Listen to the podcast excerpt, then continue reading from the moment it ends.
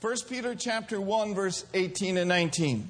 He says, For as much as you know that you were not redeemed with corruptible things as silver and gold, from your vain conversation received by tradition from your fathers. Well, we weren't redeemed that way, but how were we redeemed? But we were redeemed with the precious blood of Christ as of a lamb without blemish and without spot. The word redeemed there, as it relates to the blood of Jesus, means that our freedom has been bought back. You and I are part of the blood bought church. Amen. I remember Ray Jean Wilson singing that song, The Blood Bought Church. We've sang that song for years and years in this church, the Blood Bought Church. We are the redeemed. We are the justified. We are the sanctified. We are what we ought to be. We can do what we can do by the blood of the Lamb. We got any overcomers in the house today? That's what Revelation 12 11 says. They overcame him by what? By the blood of the Lamb and by the word of their testimony. Joe, good to have you back home. Is this your first service? Stand up. Let's give Joe a welcome. Amen. Amen. He's a trainer for, for Major League and, and minor league baseball teams. Good to have you back, Joe. Praise God. Amen. How many of you have had to have your blood drawn before? Well, you get your blood drawn, it gives you a readout of what's going on in your body, right? Well, a thorough investigation of the blood of Jesus reveals every necessary ingredient for your full salvation. Amen? One of the greatest blood bought benefits is being put into right standing with God. I want you to turn your Bibles to Romans chapter 3, and I want us to notice in verse 21 through 26. He says, But now the righteousness of God without the law is manifested, being witnessed by the law and the prophets. Verse 22. Even the righteousness of God, which is by faith of Jesus Christ, unto all and upon all them that believe. There's no difference. Verse 23. For all of sin comes short of the glory of God. Verse 24. Being justified freely by his grace through the redemption that is where? In Christ Jesus. Verse 25. Whom God has set forth to be a propitiation through faith in his blood. Everyone say, I have faith, I have faith. in his blood to declare his righteousness for the remission of sins that are past through the forbearance of God. Verse 26, and read it with me real strong. To declare, I say, at this time his righteousness, that he might be just and the justifier of him that believeth in Jesus. I am so glad that I'm looking at a congregation that has been justified and has been made right in his sight. Now I want you to look at 2 Corinthians chapter 5 verse 21. And I think that oftentimes most Christians believe the front part of this verse, but you know, you need to believe the whole verse. We'd get no argument from people, for he hath made him to be sin for us who knew no sin. Everyone say amen. amen. But if the first part of that verse is true, the second part is true. That we might be made the righteousness of God in him. I have been made you have been made the righteousness of God in Him. Righteousness is something that we attain not by our human efforts, not by our works, not by growing and developing spiritually. We should do good works. We should grow spiritually. But righteousness is a free gift. Thank you very much. so in, in Romans 5:17, let's look over there. It says, For if by one man's offense death reigned by one, much more, that's you and me, those who receive abundance of grace and of the gift of righteousness, they will begin to reign in life through the Lord Jesus Christ. Or, in other words, as the Amplified says, we shall reign as kings in life. One of the benefits of being put into right standing with God is you will begin to reign in life. It gives us the ability to stand in the presence of an almighty God just like sin never existed before, without a sense of guilt or fear or inferiority. Amen. He made him to be sin for us. And so, in Christ Jesus, we can begin then to reign in life. How many of you here last week? Last week we talked about in your control. And we discovered that as being part of the kingdom of God, we have been given certain keys, right? He said, And I will give unto you the keys of the kingdom of heaven, and whatever you bind on earth will be bound in heaven, and whatever you loose on earth will be loosed in heaven. Years ago, one preacher said it like this He said, If bind and don't fix it, loose it. If bind and don't fix it, loose it. And so we discovered that there are a lot of things that are in our control through the name of Jesus, by the blood of the Lamb, and by the Word of God. And one thing that we should be able to control is our mind.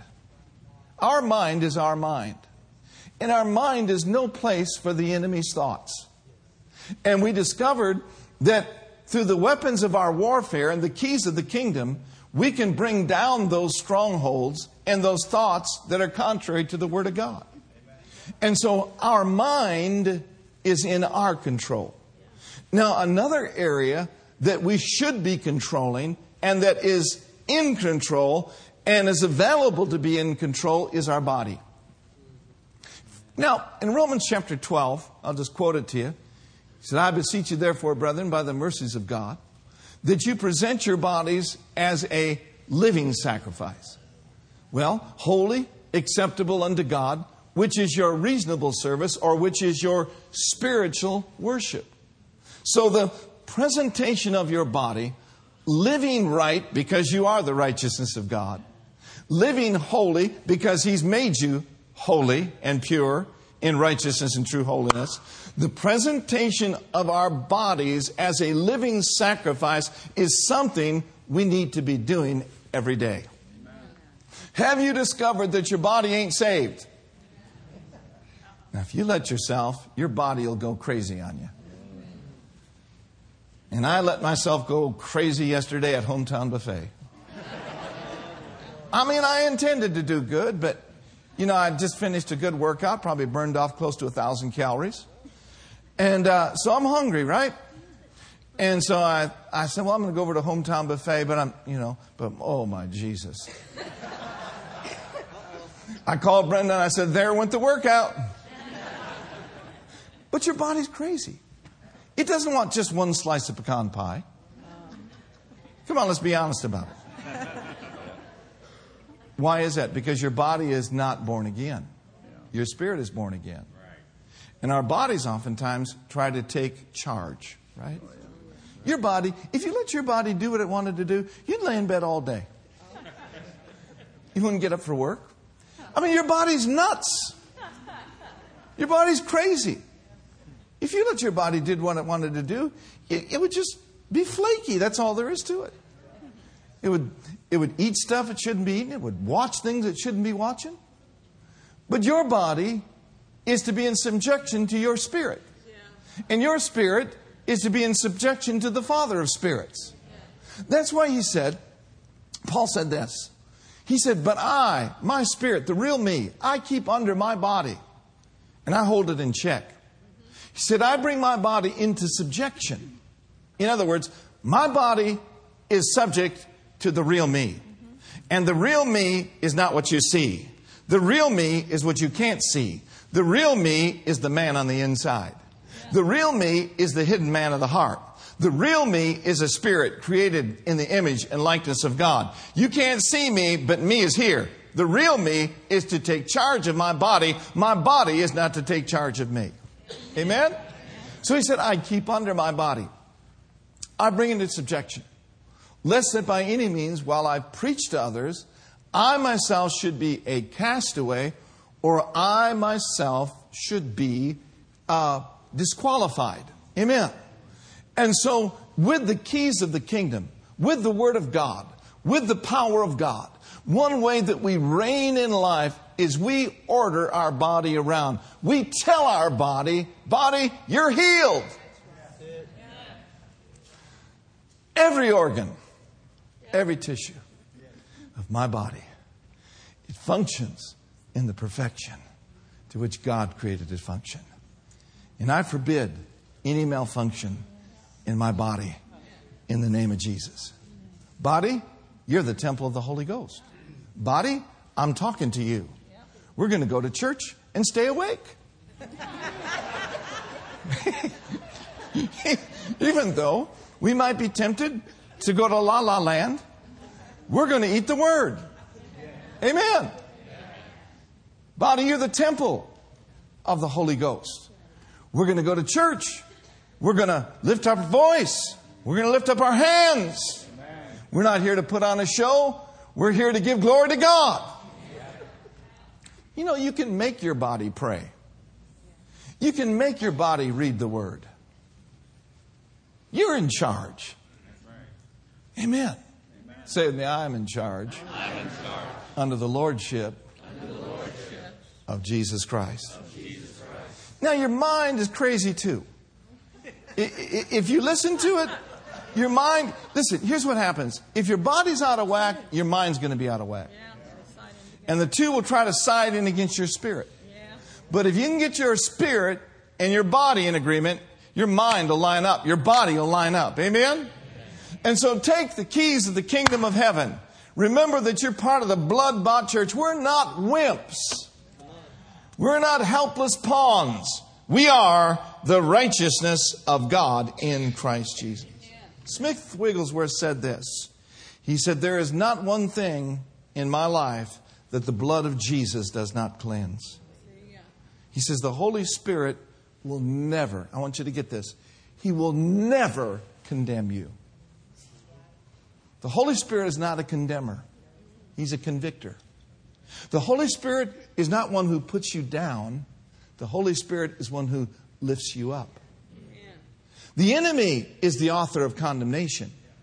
And there is therefore now no condemnation to them which are in Christ Jesus. Who walk not after the flesh, but after the Spirit, for the law of the Spirit of life in Christ Jesus has made us free from the law of sin and death. Smith said this The Holy Spirit never brings condemnation, but he will always reveal the blood of Jesus. And I like how he said this He is the lifting power of the church. He is the glory. He is the lifter up of my head. You ever been tempted to be down? Well, David was. And here's what David did. David, just like you can have a good conversation with your body and tell it what to do and tell it to be healed, you can have a good conversation with your soul. David said this. He said, Hope thou in God. He says, I tell you what I'm going to do in my midnight hour, for I will yet praise him. For he is the health of my countenance. Woo! Glory to God. And you know what? Depression and oppression does not stay in an atmosphere of praise. What is happening when you're lifting up your voice and lifting up praises to the Most High God, God on the inside of you is arising. He's quickening you. And He will cause all of your enemies to be scattered. Here's what I've found out that the blood of Jesus, it can reach in to the secret recesses of our motives and purposes. And He can cleanse us from all unrighteousness, all iniquity, all shame, all sin, and all guilt. Say with me, I am, purchased by the blood. Now, one of the things that is closely connected with being in right standing with God because of the blood is because of the blood, you and I can be bold. We can be bold. I like one uh, specific uh, definition of bold. Boldness means to have unreserved utterance, it means to have an outspokenness, a frankness, a bluntness. When you are bold in the Lord, you're not rude. But being bold in the Lord means that He is so saturating your very life that when you open your mouth, the Spirit of God uses it for His glory. One area that we can be bold toward is we can be, be bold toward God. Look at Ephesians chapter 2, verse 18, the Amplified Version. Ephesians, the second chapter, the 18th verse, says, For it is through Him that we have, whether far off or near, that we have an introduction, we have access by one Spirit to the Father, so that we are able to approach Him. It says, we dare to have boldness. We dare to have boldness. The Hebrews, the 10th chapter, the 19th verse says, Having therefore, brethren, boldness to enter in by the blood of Jesus to the Holy of Holies. Listen to this statement. Remember, we opened up with faith in the blood? Well, faith in the blood of Jesus, it is the power and the vehicle that can launch you in to the very presence of God. Launches us into the presence of God. He says, Come boldly to the throne of grace, that we may obtain mercy and find grace to help in time of need.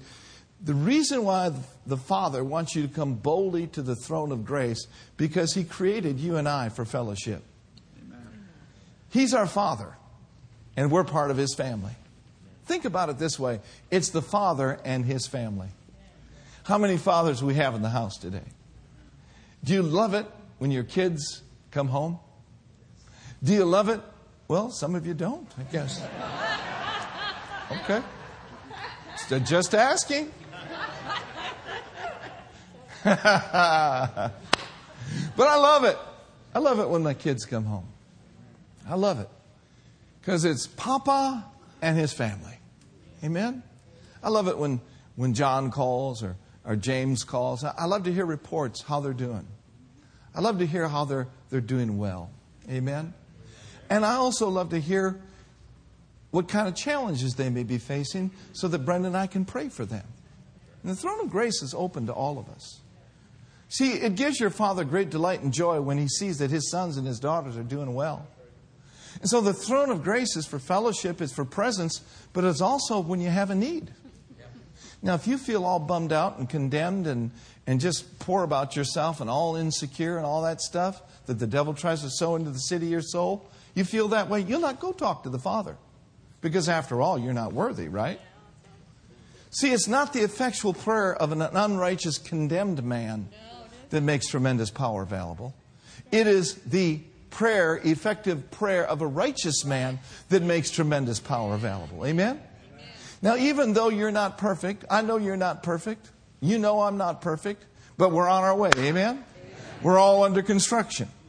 He has begun a good work in us. He's going to complete it till the day of Jesus Christ. Amen? I got a word from somebody for some of you today. Don't you give up on yourself. Because your Father has not given up on you. That's straight from the throne of God.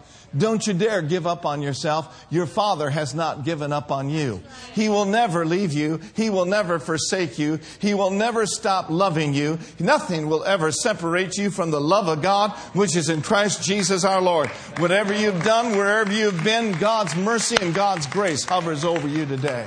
Amen. Don't give up on yourself. Somebody says, Yeah, but Pastor, you don't know me. Well, I may not know you, but God knows you. And he knows you to the degree that he's got a picture of you tattooed on the palm of his hand. Yeah, that's right. God is inked. He's inked with you right here. Amen? Oh, glory to God. Yeah, but you don't know what I've done. No, I may not know what you've done, but you know why? Why are you living there? Why don't you just repent and move on? Why don't you just get your forgiveness and get out of that land of sin and get out of that land of yielding to the wrong things and get into the land of the Holy Ghost. Get into the land of the Word. Get into the land of the Father's love and let His love, glory to God, lift you and bless you and take you where He wants you to go. Come on, somebody. Don't you give up on yourself. God has not given up on you. Don't give up. Don't give up. Be not weary in well doing. Our God's not mocked. Whatever a man does, whatever a man sows, that and that only is what he's going to reap. Amen? So don't live your life sowing to the flesh, because of the flesh you'll reap corruption. Live your life sowing to the Spirit, and you'll reap life everlasting. It makes me want to dance. You know, it's 10.06 and I could dance a little bit. Hallelujah. I could do a little Holy Ghost shout. Amen. Woo! Don't you give up on yourself. God's not giving up on you. Amen. Amen. And just because circumstances, this is another group of people today, just because circumstances have been difficult, and it seems as though you've been besieged, and it seems like you've been hemmed in, don't you give up. Don't you give up. God won't give up on you. It might be a financial attack, it might be a physical attack, it might be a relational attack. Don't you give up. See, one thing the devil wants you to think is that there's no way out. He wants you to believe there's no way out, that you're stuck in life and that things will never change. I beg your pardon, devil. I like how the sisters do this. I don't think so. Man, I love to watch sisters in church. Glory to God. The Holy Ghost gets on them, getting sassy and cry. I don't think so. Who do you think you're talking to? Amen. We can learn something from our brothers and our sisters. Amen. I think sometimes we just ought to get sassy. Amen. There's a game called chess. And when checkmate is called on the chessboard, checkmate basically is saying to the king, Look, you're hemmed in. There's no way out. We've got you now. No way out. You might as well just give up. And the devil is out to checkmate your life. He wants you to tell you there's no way out. You're hemmed in. You'll never make it through this situation. I don't think so. Why is that? Because my Lord Jesus Christ has a history of last moves. The king always has one more move. When Moses thought that there were no more moves on the table, he faced the Red Sea. The king had one more move, and he split the Red Sea. Woo, glory to God. They hung Jesus on the cross, they put him in a tomb, and they sealed it. In hell, there was a party saying, We've got him now. Never, ever, ever will he be seen again. Had the princes of this world known it, they would have never crucified the Lord of glory because the king had one more move. Hallelujah. He raised Jesus from the dead and set him at the highest place in the universe. And so when Satan comes and yells, checkmate in your ear, you ought to say, like the sisters say, I don't think so, because my God, my King, whoo, has one more move. He's got another move. There's no temptation taken me but such as is common to man, but my King is faithful. He will not suffer to me to be tempted above that I am able, but will with the temptation always make a way of escape. Come on, somebody.